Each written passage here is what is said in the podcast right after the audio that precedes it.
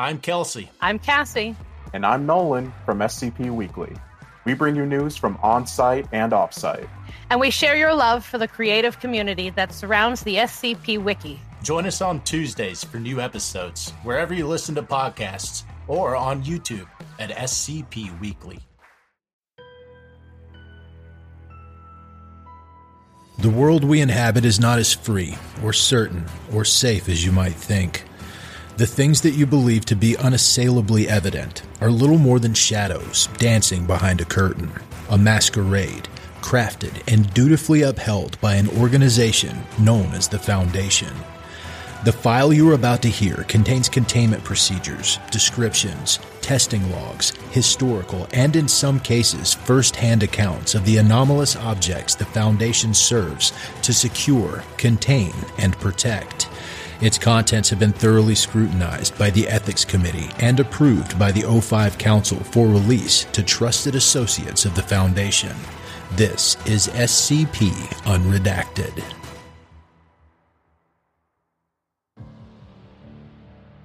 Dr. Catherine Sinclair practically threw the mug of coffee in her face.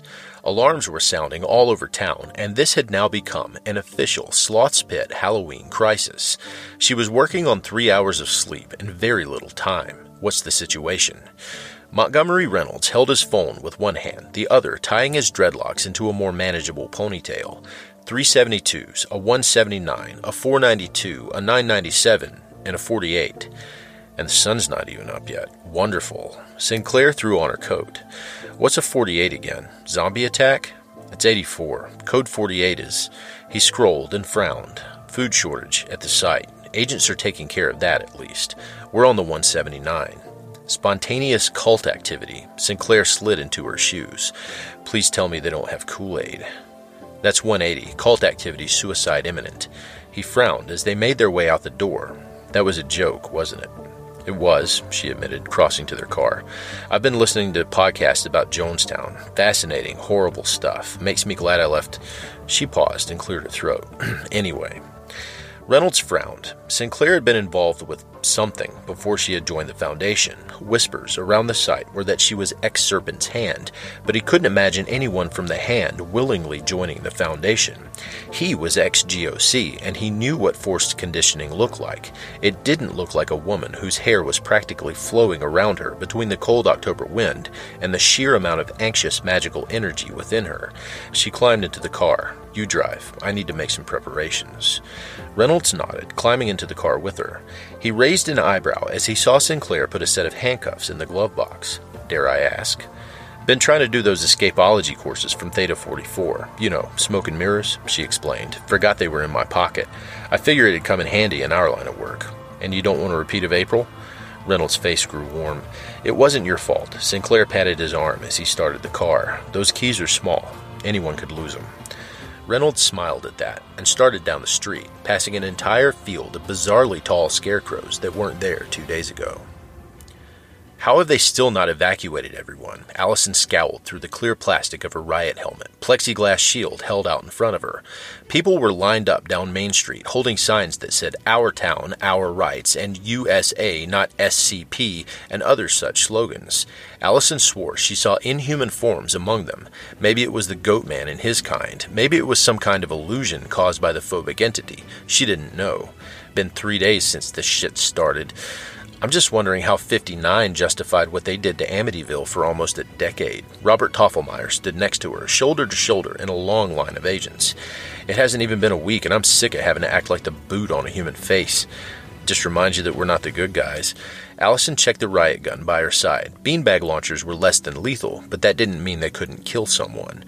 Remember, aim for center mass, not the head. I remember the training, Allison, Robert snapped. He never snapped, and his expression showed he regretted it the instant he spoke. Sorry, just it's getting to me, this whole thing. I get what you mean, but anyone who thinks what the Foundation does is good, or even just, is delusional. She raised her shield to deflect an empty beer can. There's a difference between locking up a zombie virus to try to develop a cure and locking up ordinary people for trying to protest. Hans, are we the baddies?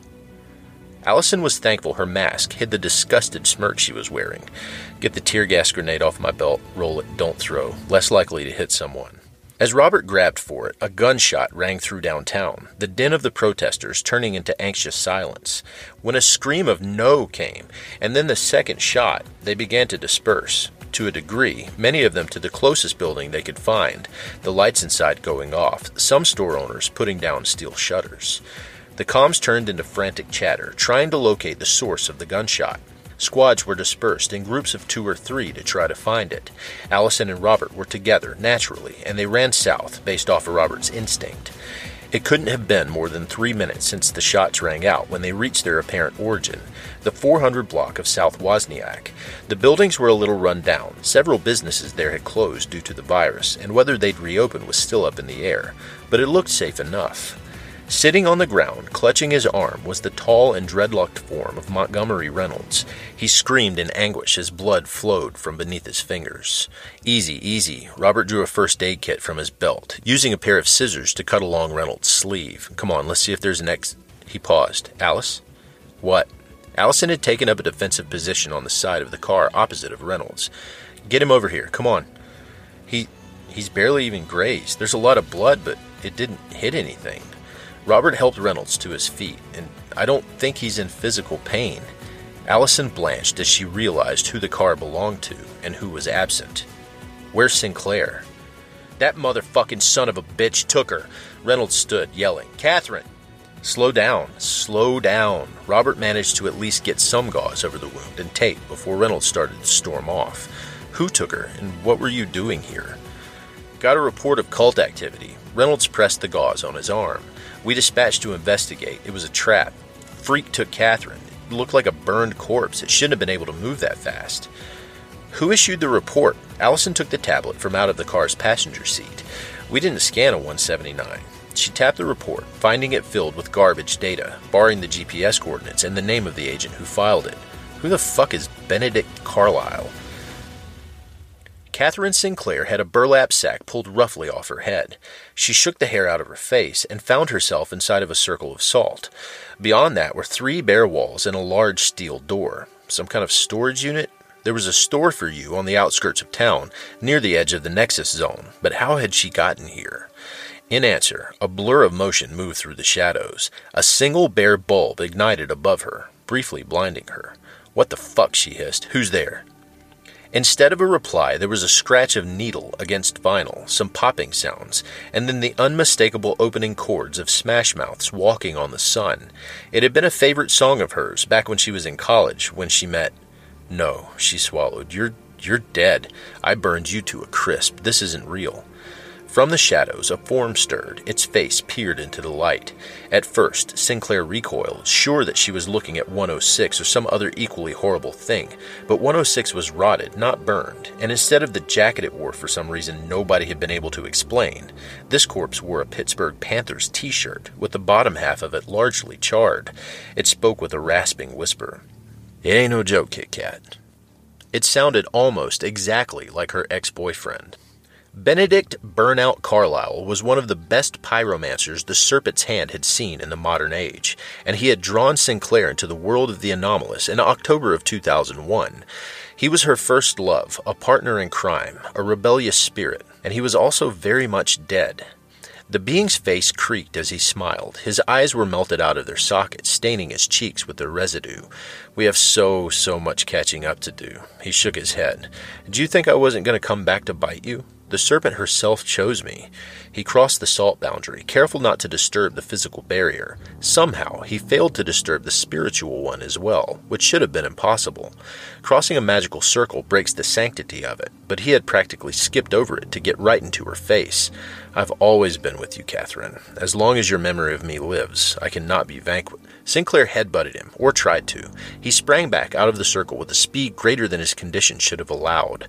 A rasping laugh, which almost turned into a bleat at the end, sounded.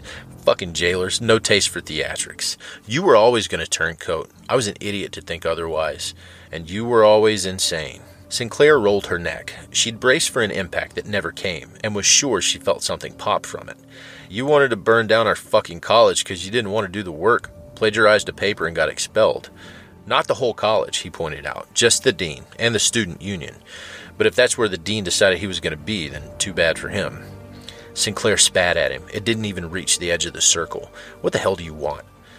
Instead of responding, he pulled a small metal cart from the shadows that covered the rest of the room. A set of long, pointed tools were on it, all rusted, all dirty, and several serrated. Do you know why the lobotomy was so popular for so long? Sinclair swallowed. The Foundation had a role in it. They wanted to make sure type blues couldn't use their abilities. He nodded. An average lobotomy pick can't quite reach the pineal gland, but if you scramble the frontal lobe enough, it's the same basic effect. You lose all sense of spirituality, creativity, and without either of those things, you lose magic. He spun the pick in his hand. The Sinclair I knew would rather die than give up her magic, but, well, I don't want to kill you. I just want you to do some things for me. Sinclair spat again. Fuck off. The pick flew at the inside of her right elbow. She expected pain, but there wasn't even blood on her clothing. He hit an acupuncture point. Everything below her right elbow went numb. She tried to move it, only to hear the rattling of handcuffs. Language, Kit Kat, Carlyle tisked. I have a proposal. What? Burn every jailer in this town alive, or lose your magic forever. I have vital signs. Allison sighed with relief. But I can't get a topographical fix. Her chips are pinging off every router in town. Same here, Toffelmeyer confirmed. What the hell? Is this thing a hacker now? In the back seat, Reynolds was actually, genuinely praying. It was a soft prayer, in a language that neither of them spoke. At first, Toffelmeyer assumed it was some kind of spell, but there wasn't that crackle of energy in the air that accompanied him and Sinclair doing that kind of thing. Occasionally, they'd hear him utter a desperate please. Reynolds, Allison snapped, get it together. Last time something like this happened, you charged into the woods after her with a magic fucking cavalry saber. I I knew what took her that time. I don't know what this is, he panted. And I he swallowed. She she didn't know I loved her, not then. Toffelmeyer frowned. She always knew, Mal. Everyone did. This isn't like you. You're. His frown deepened. This isn't like you. Allison started the car and drove. Three minutes later, they came upon what had once been a body shop before it had closed down from the pandemic drying up business. She exited the car to open the garage, drove in, and closed it behind them. What are you? Robert began. I think he's having a prolonged panic attack. Darkness and quiet helps. I had one that lasted an entire day. We just have to let him let it out. Pathetic, Reynolds sniffed. Almost 50, and I'm sobbing like. Don't dwell on that. Allison put a hand on his arm. We just. We need to calm down, Montgomery. You're our only other blue with any real skill, and you know Sinclair better than anyone. She squeezed his arm. Can you put together a tracking spell? I. He swallowed. I need to be calmer. Strong emotions interfere with with magic.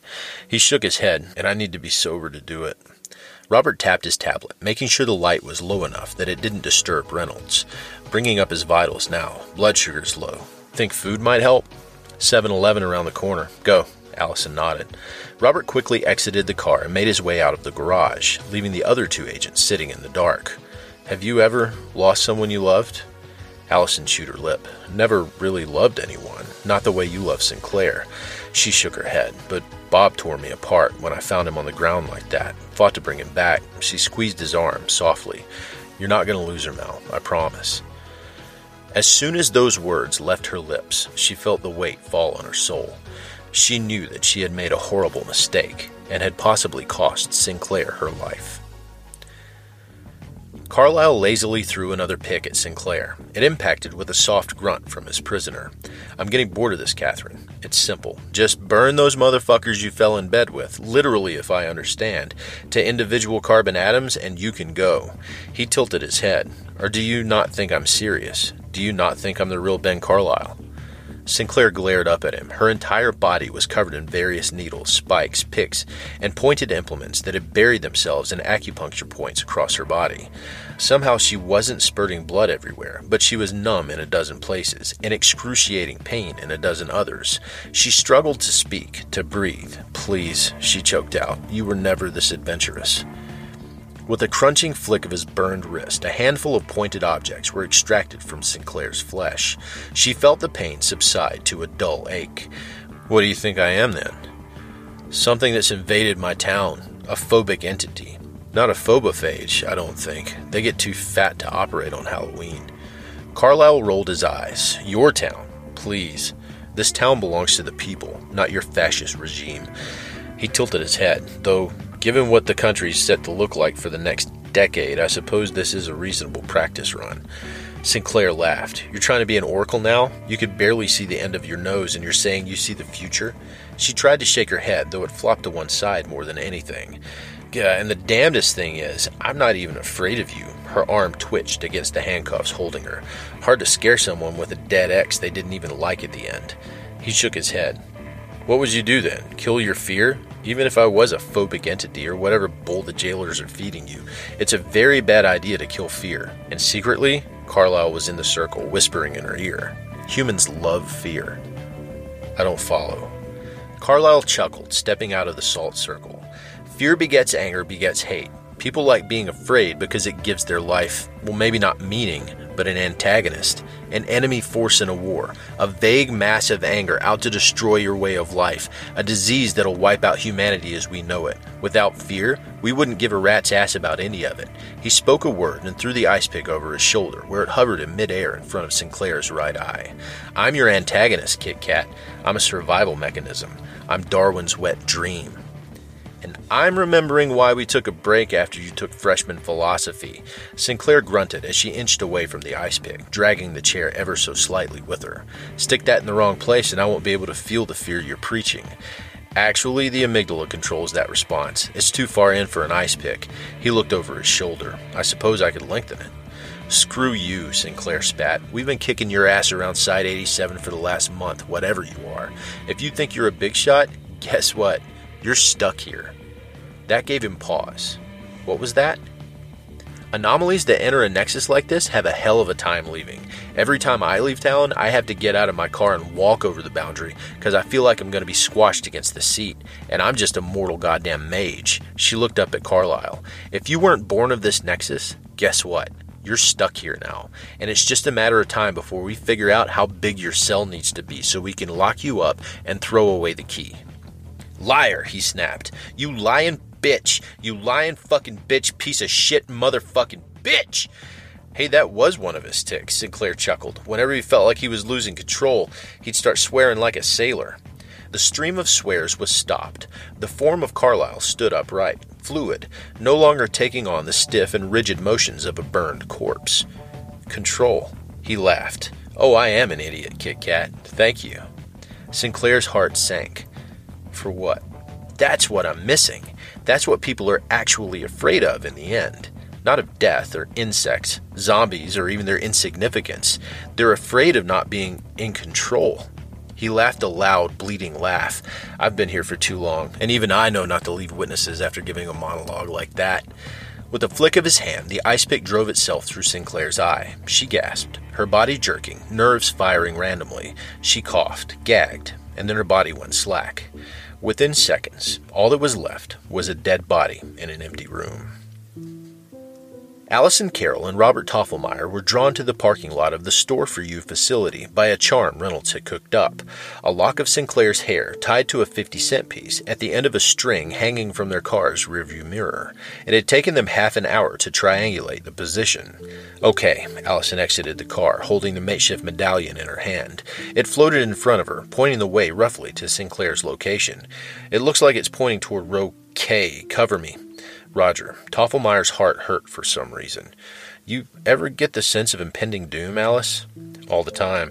She walked slowly, footsteps heavy against the concrete. Then, as they crossed past the first two units of the row, the medallion suddenly went limp. What what does that mean? Reynolds said the spell would work as Toffelmeyer's eyes widened, as long as she was alive. The two of them smashed at the locks of over half a dozen units with crowbars. Robert found her. He couldn't believe it was her. Catherine Sinclair had fiery red hair, pale skin, and far too many freckles. It couldn't have been her, slumped over in that chair, hands cuffed behind her back, a fucking ice pick in the eye. But there she was. Jesus Christ, Robert tugged at his hair. What the fuck? What the fuck? How th- this isn't supposed to happen. This is He sat down in the corner of the unit, letting out a gasping sob. Fuck. I Allison swallowed. I promised him we we could have saved her. Allison crossed over to Sinclair's body. She put on gloves, checking for a pulse, knowing it was a feeble gesture. She had once heard someone say that the leading cause of death in America was hope. She didn't know who, and she wasn't sure she cared. What the fuck are we going to tell Reynolds? Allison sighed, moving to close Sinclair's intact eyelid. As she did, she felt cracks form along the skin of the corpse. Her eyes widened. No way. What? Robert looked up, staring at what he saw happening to Sinclair's face. All along her forehead and the left side of it, a keyboard conforming to the shape of her face had appeared. He blinked tears from his eyes. What the. A- Allison, what is that? Allison experimentally tapped on several of the keys. The entire room around them changed. Every surface glowed with a white light, with darkness in uneven patterns atop it. A single black bar blinked in one corner of the room, where text forms that said, a single black bar blinked in one corner of the room. Holy shit, Allison stared. I don't know what this is going to do to us. Bob, come over here. I want you to be safe when I do this. Do what? Robert came to her side. Are are you going to try to fucking narrate her back to life? I don't know if you remember, but last time that happened, I got poorly defined superpowers. Apparently so did I. Allison screwed up her eyes, and in an instant, a large swath of the text on the wall was highlighted in blue. So glad I don't have to work with a typewriter input for this. Have you done this before? Robert asked. Not as such. I've done smaller things, but we're talking about at least an hour of time here that I'm going to have to edit. She wrinkled her nose. I'm not going to do major edits, I'm just going to add in a few lines. Her eyes scanned the wall for applicable passages. She landed on one from far earlier in the day, and Allison grinned. See? There. She missed a gun. As in rifle or Chekhov? Chekhov. I can feel it. There was a way for her to escape. She just didn't see it in time. She swallowed. Hold on. This is going to get weird.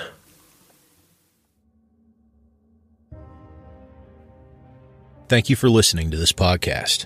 If you like what you hear, follow the link in the description to patreon.com slash scp unredacted and help support me by becoming a patron for as little as $3 a month. You can get access to production logs, merchandise, recognition, and even a part in a skip.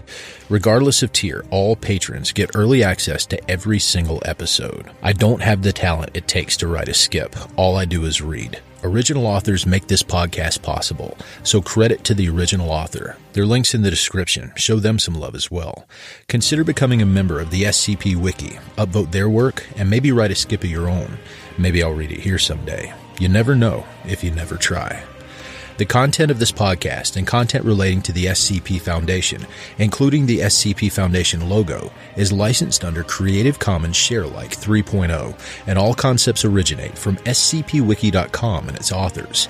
This recording, being derived from this content, is hereby also released under Creative Commons Sharealike 3.0.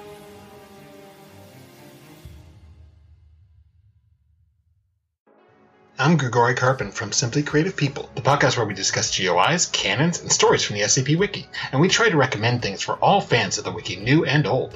Look for us on Spotify, Google Podcasts, Stitcher, and Apple Podcasts. Visit the show page at anchor.fm slash simply-creative-people, or follow us on Twitter at S-I-M-C-R-E-A-T. Hey there, this is DJ Skip, host of Foundation After Midnight Radio, coming to you from the only third shift broadcast for personnel by personnel. Be sure to tune in wherever you listen to podcasts to not miss out on containment news and community announcements from within the Foundation.